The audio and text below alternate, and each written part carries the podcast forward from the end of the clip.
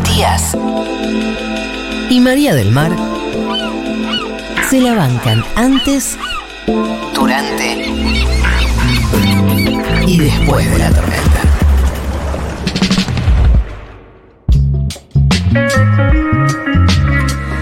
...1847 en la República Argentina, antes de una tormenta. eh, ¿Ah, sí? no, no sé, pero para mí tendría que llover eventualmente eh, después de la, la ola, la mini ola de calor en medio del invierno que tuvimos ayer, eh, que azotó todo el país. Y además de eso, pasaron muchas cosas en Argentina y en el mundo, pero sobre todo en Argentina, eh, porque estamos ya a pasitos de las paso y para eso estamos acá en la mesa, en el estudio, con Alan Lonchi. Nuestro periodista político favorito. Nosotros decimos que algo eh, de política no es real hasta que vos no lo tuiteás. Ah, mira vos. Sí. Bueno, Eh. un poco de eso es. O sea, siempre que hay un breaking news, estamos como tambaleando un poco el aire hasta que digo, ah, tuiteó. Tuiteó Perfecto. Alan Lonchi. Y ahí lo confirmamos. Me, entren al Twitter de Alan Lonchi. ¿Qué es lo que pasa? No, Alan Lonchi todavía no tuiteó, entonces eso no sé si Banquemos, es así. banquemos. banquemos, banquemos a ver qué onda. A veces pasa también que uno tuitea tan, tan, tan pronto que pasa la noticia que después en el medio cambia un poquito, pero bueno. Y, pero ahora, No, se, también- ahora se puede editar. Es cierto. Todavía no tengo la opción yo. ¿Ah, Hay no? que pagar. No, yo tampoco ni idea cómo es. Sí, hay pero que leí pagar, por- hay que pagar. Ah, ok. Eh, periodista acreditado en Casa Rosada y Congreso, que en circunstancias normales dirías, ah, es donde se cuecen las habas, es donde se corta el bacalao. Y yo lo pensaba hoy, tipo, Casa Rosada, Alberto. Yo a Casa Rosada hace mucho tiempo que no voy. como que Diste la tecla, pero hace mucho tiempo que no voy a Casa Rosada. que no piso Casa Si hay Rosada. un lugar que no tiene peso político en este momento, es tipo, la Casa Rosada. Bueno, así, No. así estamos, ¿no? Y también hay que decir, o sea, no, no quiero, no quiero eh, ser abogada del presidente de la nación, pero también hay que decir que los dos años de pandemia marcaron un poco. eh, o signaron el gobierno como el portón verde de Olivos, donde se daban, donde se daban las noticias importantes. Eh, durante esos dos años, después del tercer año ya eh, fue, fue la desdibujación total, el desdibujamiento. Pero ahí eh, va mucho más a Casa. Rosada que ahora. Claro. Y Congreso tampoco. ¿no? No, Congreso sí hay ¿Sí? movimiento. Sí, ahora que terminó el receso, sí, sí hay movimiento. Ok.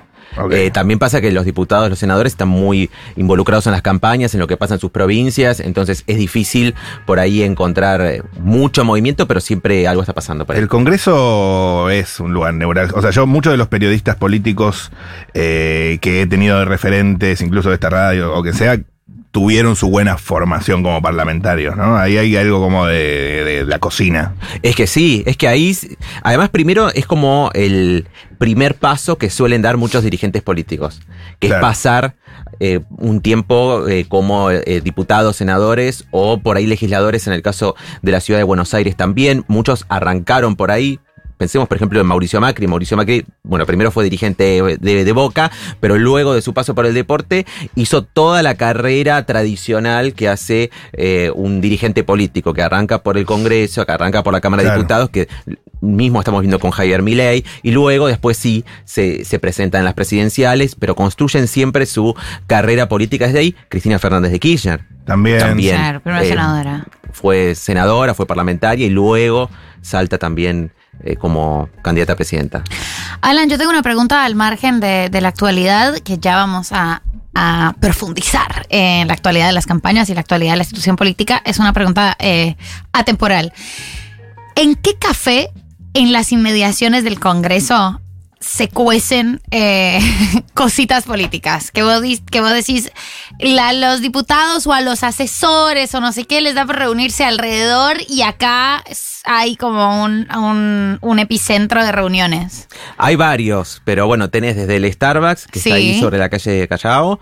Después. No, eh, muy poca mística el Starbucks, amigo. También eh, ahí hay muchas reuniones de asesores. Después tenés también el, el que está justo enfrente del anexo Sí. eh, del, del Congreso y que da también en diagonal al Congreso Nacional. Eh, allí es el, el clásico donde se escuchó la, la frase de, de Milman. De Milman. Es ahí, claro. ¿Cómo, cómo se llama? ¿Te acuerdas? No. Tengo ahora el nombre, mm, Pero tengo claro, la punta de la lengua. Ahí cerca del anexo, que muchas veces no se lo tiene suficientemente en cuenta el anexo. Y en el anexo pasan muchas cosas porque Claro. también hay muchos diputados que tienen su despacho ahí. Claro. ¿En algún momento ha sido algún mozo o moza de uno de esos bares fuente de alguna noticia? No, pero eh, sí usamos mucho eh, lo que es, es personal de seguridad, no del Congreso, pero sí de Casa Rosada, en el Portón Verde también, porque eh, en esos casos les, les van avisando por handy los nombres y apellidos de quienes ingresan. Claro. Entonces muchas veces cuando vos ves ingresar un vehículo que no sabes quién viaja, bueno, le preguntás o estás atento a escuchar el handy para ver quiénes están ingresando a- ahí a Casa Rosada o al Congreso eh, o a Olivos. Es cierto que en el caso de los, de los mozos por ahí no están tan informados o no o pasa que no están tan empapados de saber quién es justamente el, el dirigente que ingresó. Claro. Entonces por ahí por eso no, no suele ser tan, tan útil para, para acceder a alguna información. Espectacular. Bueno, vamos, arranquemos, arranquemos por espacios, si les parece. Eh, la obvia es, bueno, el oficialismo, ¿no? Como siempre. Oficialismo. Campaña electoral, eh, Sergio Massa, Juan Grabois, hay una interna, ministro de Economía, candidato a presidente, contra Juan Grabois. Estamos en una situación, estamos a una semana exacta de que cierran las campañas. El Sí. jueves de la semana que viene va a ser el- la fecha límite para que eh, haya actividad proselitista. Ya el viernes siguiente empieza la veda electoral. Porque ya el otro fin de semana son las pasos, el próximo domingo. Claro. Eh, la novedad de lo que estuve hablando hoy con varios encuestadores, me parece que no es lo que se percibe en el eh, búnker, en el centro de campaña de calle Mitre de eh, Unión por la Patria, es que eh, Sergio Massa no ha crecido Mm. en cuanto a intención de voto durante todo este mes, desde que se lanzó la candidatura hasta ahora. Que era un poco lo que cuando uno se reunía a principio de la campaña, la primera semana, con eh, los cerebros detrás de- de- del armado electoral, decían, bueno, la idea es que Sergio Massa llegue, estamos en un 25, 26%, queremos que en las pasos saque 30% de los votos. El solo. Él solo. Mm. Eso por ahora no se ve, no solamente en las encuestas, pero sobre todo más que el, el dato duro de lo que indica tal o cual encuesta, el tema es la tendencia. Y la tendencia es que a medida que se va acercando la fecha de las elecciones, que uno tiene eh, cada vez un menor nivel de indecisos, porque los indecisos se van definiendo, bueno, esos votos no están yendo a Sergio Claro. Massa. Tampoco a Unión por la Patria, diría, ni a Juan Grabois en particular. Lo que se está observando es que hay eh, un desinfle de Milei, y que esos votos están creciendo hacia eh, las distintas variantes de eh, Juntos por el Cambio, ya sea Patricia Burrich o u Horacio Rodríguez Larreta, que es el que está como repuntando un poco más en el último tiempo, en función de esto, de lo que eh, terminan decidiendo los indecisos, que es ese núcleo al que ahora le están eh, intentando apuntar absolutamente todas las, las campañas. Claro, o sea, vos estás, eh, no quiero cruzarme todavía a la otra interna, pero siempre acá con pinzas las encuestas, siempre fallan, qué yo, pero vos eh, hablas de tendencias, digamos, comparar distintas semanas de la misma encuesta. ¿no? Eso te, te marca por lo menos algo, un punto de referencia. Claro, y también con distintos encuestadores, porque en esta semana me llegaban nuevas encuestas y yo veía como que los números estaban muy iguales. Y que Mm. justamente este objetivo no solamente que no, no se alcanzaba, sino que no había un crecimiento fundamental. Ahora, Rubí, esta semana, en la reunión que tuvo con Sí. el resto de los dirigentes de Unión por la Patria, que son los voceros y que articularon un discurso más o menos homogéneo. Rubí, el catalán. El catalán, sí. que asesora a Cristina en eh, 2018, 2017. Sí. eh, en 2017 y luego a Sergio Massa eh, a partir del 2020. eh, él dice que Sergio Massa es el que más creció, según los datos que él tiene. Eh, Alan, con respecto Entonces- a esto y con respecto a- al tema campaña, eh, se comenta que eh, no se estaría o no habría un muy buen vínculo entre la dirección eh, de la campaña, entre el, el- el director de la campaña, que en este caso es Guado de Pedro, y Sergio Tomás Massa, eh, y que, había algún, que habría algunas fricciones ahí. Y también es un comentario medio generalizado que la campaña no se ve. Eh, esto es una sensación eh, de, de Twitter Argentina Mm. y una sensación de los grupos militantes o hay, hay algo ahí. Bueno, por un lado, ¿ustedes vieron algún... Recién esta semana aparecieron afiches Poco, en la ciudad de. Buenos Aires. Muy, poco. ¿Pero recibieron algún volante? No, No. Ni vi ni, ni ve. Yo eh, estoy, hoy hice móvil en la esquina del, del Alto Palermo, distintas esquinas neurálgicas. Bueno, viniendo para acá, en la esquina eh, Acá, en Corrientes. Hay, hay una, había un puestito de la reta. Vi la reta, vi Lustó también eh, ahí en la esquina de Homero Mansi. Sí, todo el armado de Juntos por el Cambio. Pero no, de masa no vi. O sea, te digo, el puestito con las boletas. No. No, por eso, en ese sentido la campaña todavía no arrancó. Es cierto que también hay un- es una parte estrategia y otra parte eh, improvisación o demora en, Mm. en la praxis de, de- y lo que ha tardado también la definición del candidato y cómo todavía esa sinergia no, no ocurrió y se espera que para las generales sí esté mucho más aceitado ese mecanismo. Pero también una cuestión de la estrategia de decir, eh, la sociedad no está en modo campaña, la sociedad está cansada del discurso político, que la campaña sea la gestión, que sea Massa resolviendo problemas, como ocurrió con el transporte, recuerdan ese paro que hubo hace un par de semanas, ahora con el Fondo Monetario Internacional, Massa recorriendo las provincias y que esa sea la campaña en sí misma y no mucho más que eso, y luego también el pliego de todos los dirigentes detrás de Sergio Massa, que era también como el primer objetivo que se termina logrando, que es que esa primera rebeldía que había generado en algún sector de la dirigencia y de la militancia de decir, no, con Massa no, no, eh, Sí. esta vez no voto, o, eh, claro, eh, esta reticencia que había a votar a Sergio Massa, bueno, inmediatamente se empezaron a encolumnar distintos dirigentes de peso. Eh, Cristina fue también bastante clara en ese sentido. Mm. Y luego todo el resto del espacio también fue detrás de la conducción de, de Sergio Massa mayoritariamente. Incluso alguno que en algún primer momento había ensayado algún acercamiento a Grabois, ahora ya está más alineado ¿Ah, sí? a Sergio Massa. ¿Cómo Sí. quién? No, no voy a dar nombres, no voy a dar nombres, pero sí ya hay, hay- hay algunos sectores que ya están encolumnándose detrás eh, de Massa, que era uno de los primeros objetivos también que tenía este tramo de la campaña. Eh, por eso te digo, por un lado hay una cuestión de conducción política que se está logrando con Sergio Massa, ahora hay otra cuestión que es la electoral de eh, poder concentrar un mayor caudal de votos que por ahora no se ve, insisto, en la tendencia de las distintas encuestas. Sí. Em, Tengo mucho sobre masa, ¿eh? dale. No sé si vas a sacar otra flecha. No, no, no, avanza, avanza. ¿No podría haber eh, más definición de Cristina sobre masa?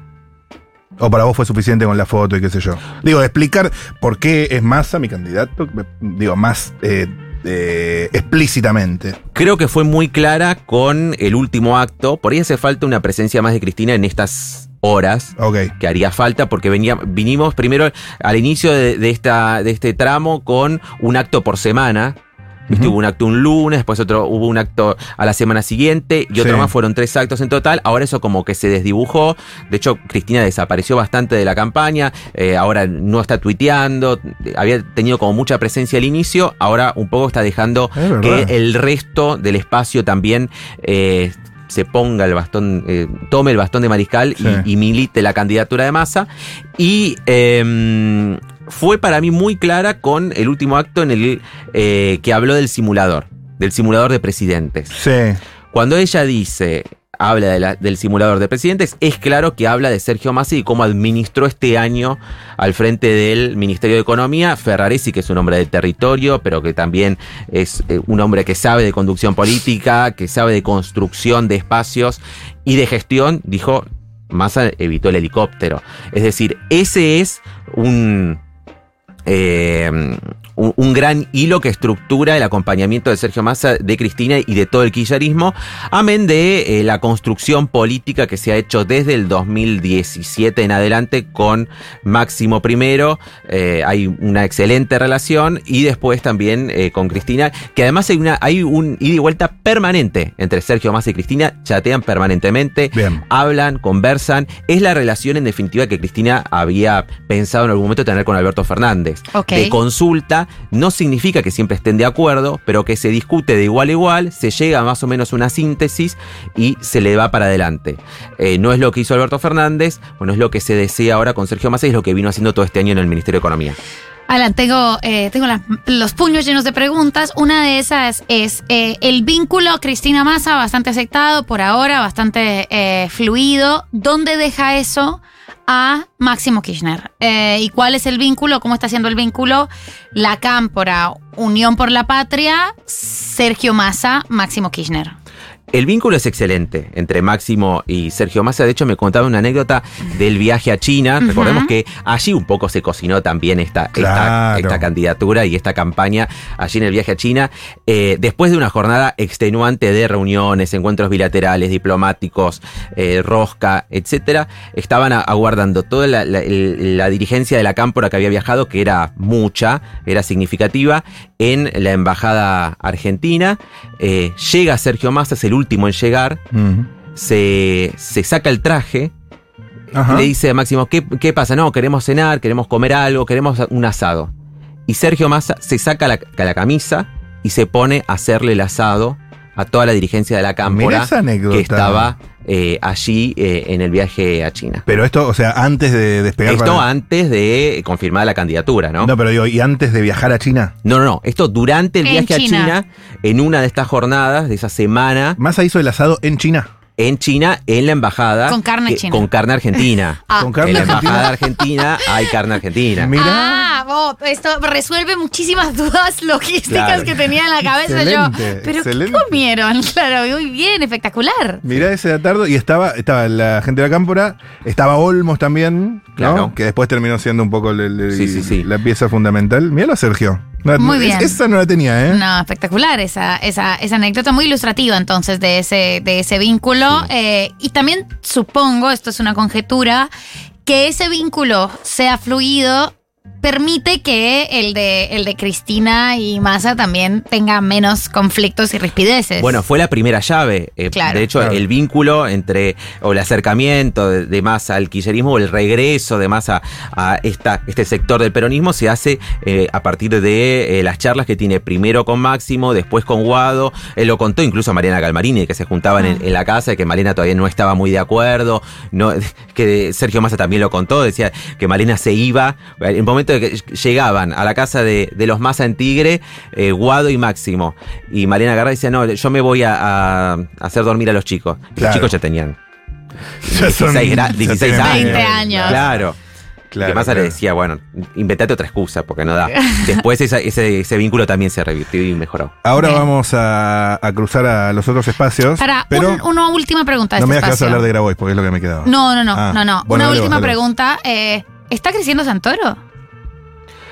A ver, eh, en, en realidad lo que está pasando es que es evidente en función de el comportamiento que está teniendo eh, Juntos por el Cambio, el movimiento de, Mauri- de Moritán, eh, con el propio Mauricio Macri interviniendo en la candidatura de Moritán para que se baje y eh, de esta manera favorezca y se sume al armado Claro. de eh, Jorge Macri, demuestra que había una paridad mayor a la que están mostrando las encuestas que se Sí, publican. Gesto Claro. de debilidad ese. Eh, exactamente. Mm. Y eh, esto de alguna manera está siendo también utilizado a favor de Santoro, porque Santoro que pide Eh, que no exista ese voto útil hacia Lustó, que en definitiva por, por ahí podría haber existido en 2015 cuando Lustó iba por afuera de Juntos por el Cambio, pero hoy por hoy ya eh, no- están... hay sobradas pruebas de la pertenencia y de la afinidad total prácticamente que tiene Lustó con eh, Juntos por el Cambio. Es cierto que no es lo mismo que, eh, no tiene el mismo peso que el apellido Macri en la ciudad de Buenos Aires, Claro. pero de todas maneras eh, insiste en Unión por la Patria, que es un poco tirar el voto, participar de la interna de Juntos por el Cambio ahora en esta, en esta instancia electoral. También otro dato no menor, que también me lo decía el propio Santoro, es decir, eh, hay voto electrónico en la ciudad. Y el voto electrónico, lo- la, la primera instancia, entonces imagínate, yo soy kirchnerista acérrimo, voy Sí. a meterme en la interna de Juntos por el Cambio en la ciudad porque no quiero que, quiero hacer perder a Macri. Sí. Ah. Voy a la pantalla. Lo primero que tengo que hacer es presionar el espacio político en el cual yo voy a votar. Entonces Claro. me decían, quiero ver a este sector presionando en el logo de Juntos por el Ah, Cambio. no es que aparece la carita primero. No, no aparece la cara, aparece Claro. primero el espacio y después la cara. Porque vos vas- votás en la interna. No es primero lo mismo. no es lo mismo. Dicen, bueno, por ahí ahí eh, sumamos algún voto más y evitamos este voto útil. Hubo también algún manijeo de encuestas por parte de- del propio eh, Macri para que eh, lo mostrara una distancia superior entre ambos para evitar también este, este voto útil. Eh, hay, hay mucho temor a cuál puede ser el comportamiento del, del, sector opositor, del electorado opositor en, la interna. Eso sí está muy claro que hay mucho temor en lo que puede llegar a ocurrir, tanto desde el, el oficialismo como en la oposición aquí en la ciudad de Buenos Aires. Excelente. Subo a lo nacional, pero sigo de este lado. Massa Grabois. ¿Qué onda? Al principio eh, fue como una cosa medio ríspida, ¿no? Eh, bueno, tuvo ese peloteo con entre Grabois y C5N. Eh, hace poco tuvimos la escena de Malena Galvarini diciendo votar a Grabois es tirar el voto a la basura. Pero fuera de esos coletazos, parece encaminarse una cosa más o menos, una interna que se desarrolla en las vías normales. Está la idea de que si Grabois saca demasiado, perjudica a Massa o menos. Ese debate también se viene dando esta semana. El rol de Grabois y la interna con Massa. ¿Cómo la ves? El rol de Grabois es el de contener. Mm, O sea, él tiene que contener que no haya fuga hacia Miriam Breckman, digamos, de ese, de ese voto des- desencantado que podría llegar a generar la presencia de, de Sergio Massa en un eh, electorado paladar negro, kirchnerista, podemos decir. Ahora, eh, no, no hay tanto temor dentro del, del comando de Unión por la Patria que saque en esta última instancia muchos votos. Eh, sí ya está, eh, está la, la- la elección llevándose adelante y toda la campaña de una manera bastante prolija, como vos lo decías. O sea, si vos ves los videos de, de Grabois criticando a Massa antes de que fuera candidato, Más vemos que. Sí, bajó 10.000 cambios. claro. Y ya anticipó de que él va a, a acompañar en caso de que pierda la interna. Es decir, entra dentro de esta lógica que describí antes de la conducción y cómo se fueron alineando todos los factores detrás del ministro de Economía. Hay un riesgo superior que tiene que ver con que Sergio Massa es ministro de Economía. Entonces hay preocupación de lo que puede llegar a ocurrir el día después Claro. de la elección. Yo creo de todas maneras que sea cual sea el resultado de las primarias, al otro día el blue va a subir. O sea, como que ya lo, lo discutía con Yendo a economista y digo, estamos en un momento donde cualquier cosa que pase va a hacer subir al dólar el día siguiente. So- sopla una suave beriza. Claro. Sube el dólar. sube el Uy, va a subir. Victoria Uy, arrolladora de. Massa y un poquito sube. Sube. Un poquito, preventivamente. Fracaso total y es, muy posible que suba. Che, y bueno, lo engancho con lo que tenía ganas, que es el comando electoral, el búnker de Massa, eh, y la interna opositora. Massa apuesta a que gane Bullrich a la reta. ¿Es así esto?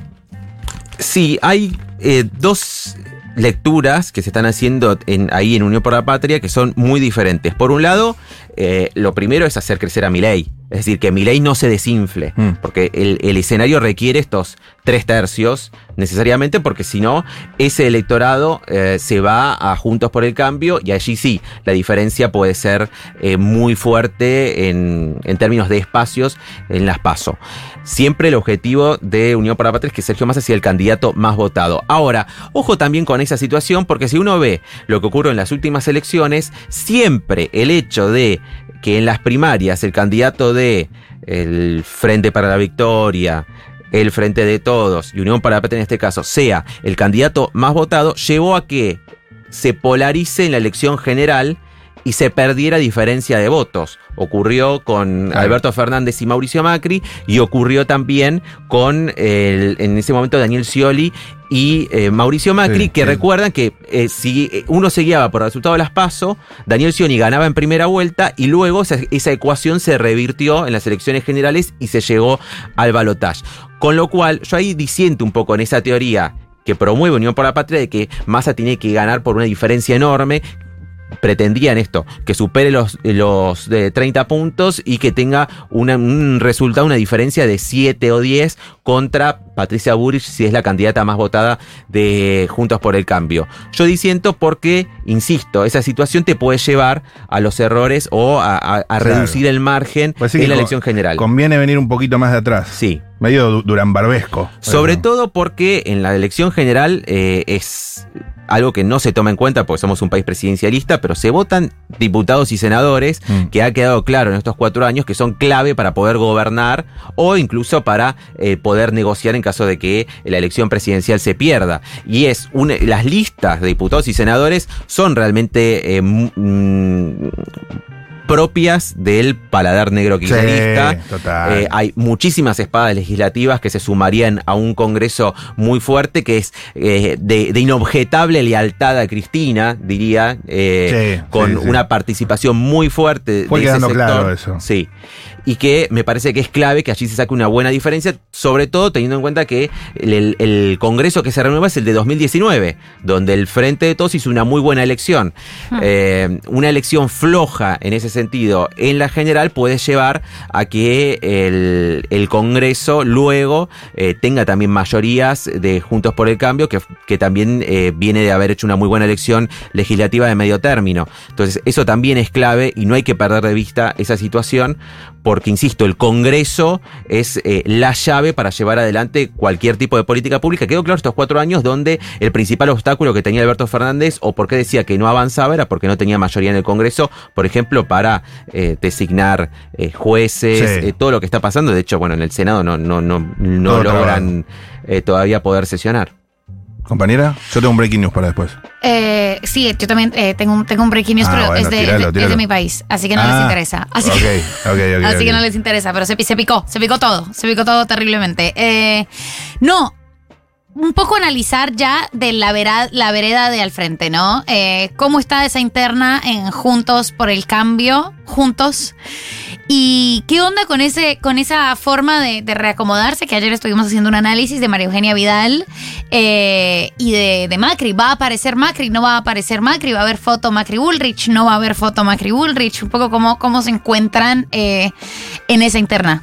Es el mismo movimiento que vimos la semana pasada con García Moritán, en definitiva, que es un Mauricio Macri interviniendo de lleno en la campaña que yo creo que se va a dar la semana que viene con, eh, en este caso en favor de Patricia Burrich, ante un crecimiento que eh, queda cada vez más claro de Horacio Rodríguez Larreta. En definitiva, el escenario es que el electorado, y también se está viendo en las provincias, el electorado que hasta ahora figuraba en este pantanoso término de los indecisos, de no saber a quién iba a votar, termina inclinándose por un candidato más moderado que por el beli- beligerante que promovían, por ejemplo, eh, Rodrigo de Loredo, Carolina Lozada. Mm. Es Sí. decir, eh, eh, entonces, ante esas circunstancias, creo que Macri va a activar en favor de Patricia Burrich, mientras vemos también un Horacio Rodríguez Larreta que rápido de reflejos está también, eh, de alguna manera, encolumnando a muchos otros sectores también de centro o que, tienen esa imagen moderada como Manes.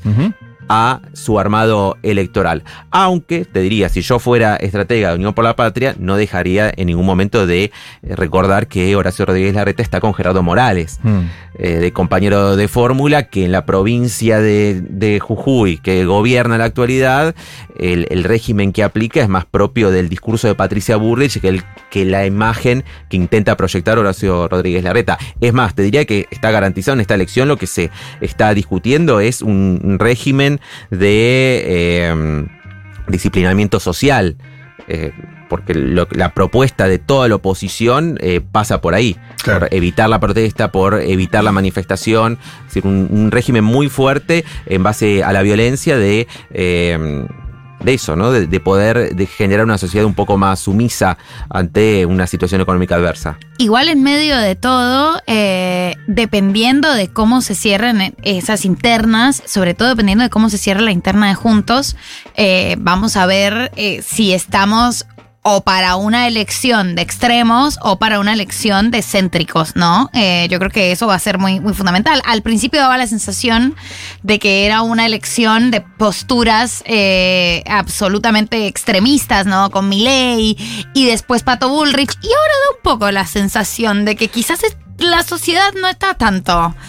Y eso tiene que ver justamente porque eh, quienes tenían la posición más definida son aquellos que están más politizados y que además, insisto, ya están eh, en algún lado de la grieta parados, si se quiere. En cambio, una vez que se acerca la elección, el resto del electorado que no está en el día a día de la política, que no está informado en estos temas y que no sigue la actualidad, empieza a definirse y la verdad es que eh, no quiere, o sea, cuando se habla de orden, ¿cuál es el orden que se que, que pretende, creo yo, eh, el mayor volumen de la sociedad. Bueno, el orden de saber cuánto va a estar eh, la comida, de cuánto me va a salir el alquiler, de que no me afanen cuando estoy esperando el bondi para ir a laburar y no mucho más. No ese orden de eh, voy a salir a la calle y va a haber una represión a balazos Claro, claro. a eh, aquel que proteste o... Sí. Yo si estuviera inseguro, indeciso, así en vivo, y bueno, me tienta más la reta. Además, eh, es un es un que no me afanen bastante confiando en las instituciones. Para mí no Obvio. hay que no hay que perder de vista eh, esa encuesta de la que habló Pañi, que, que te viene hablando de bastantes encuestas, una muy cualitativa de la UBA, Sí. en la que eh, la mayoría de la sociedad, era casi un 80% de la sociedad, era tajante en eh, continuar con la prohibición del uso de armas eh, de la población, ¿no? Y para mí eso igual habla de un, mira, no queremos que nos roben, pero igual la sociedad no quiere la seguridad a cualquier costo. Que es- esta sociedad, esta, esta porción medio despolitizada. Y además hay que tener en cuenta que eh, en eso está haciendo también foco el catalán Rubí.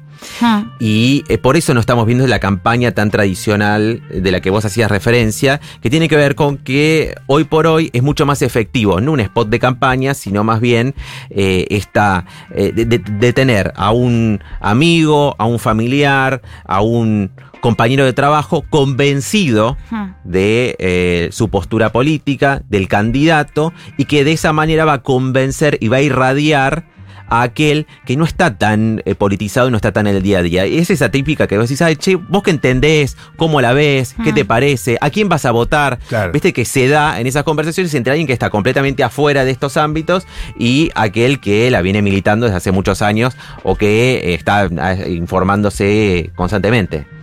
Eh, te tiro la data. Ayer contamos que se reunió Massa con la Colo Cubría y hoy Cristina Fernández de Kirchner recibió al intendente de La Matanza, Fernando Espinosa. ¿Ok?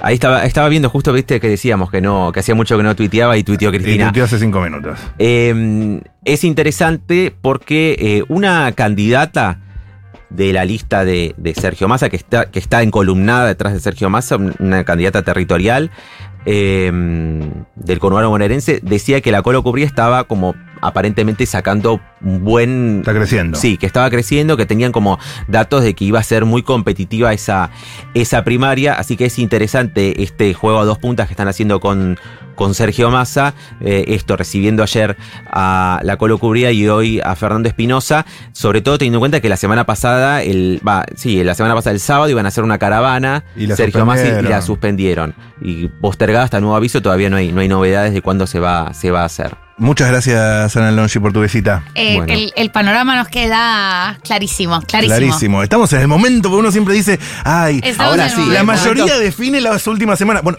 estamos en las últimas es el semanas. momento. O sea, se está, pasando, definiendo. está pasando. Es el momento de ir y decir, bueno, yo voy a votar a este candidato.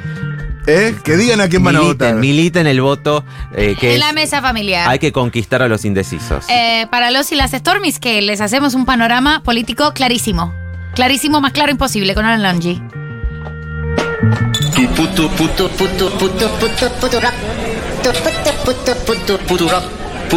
rap.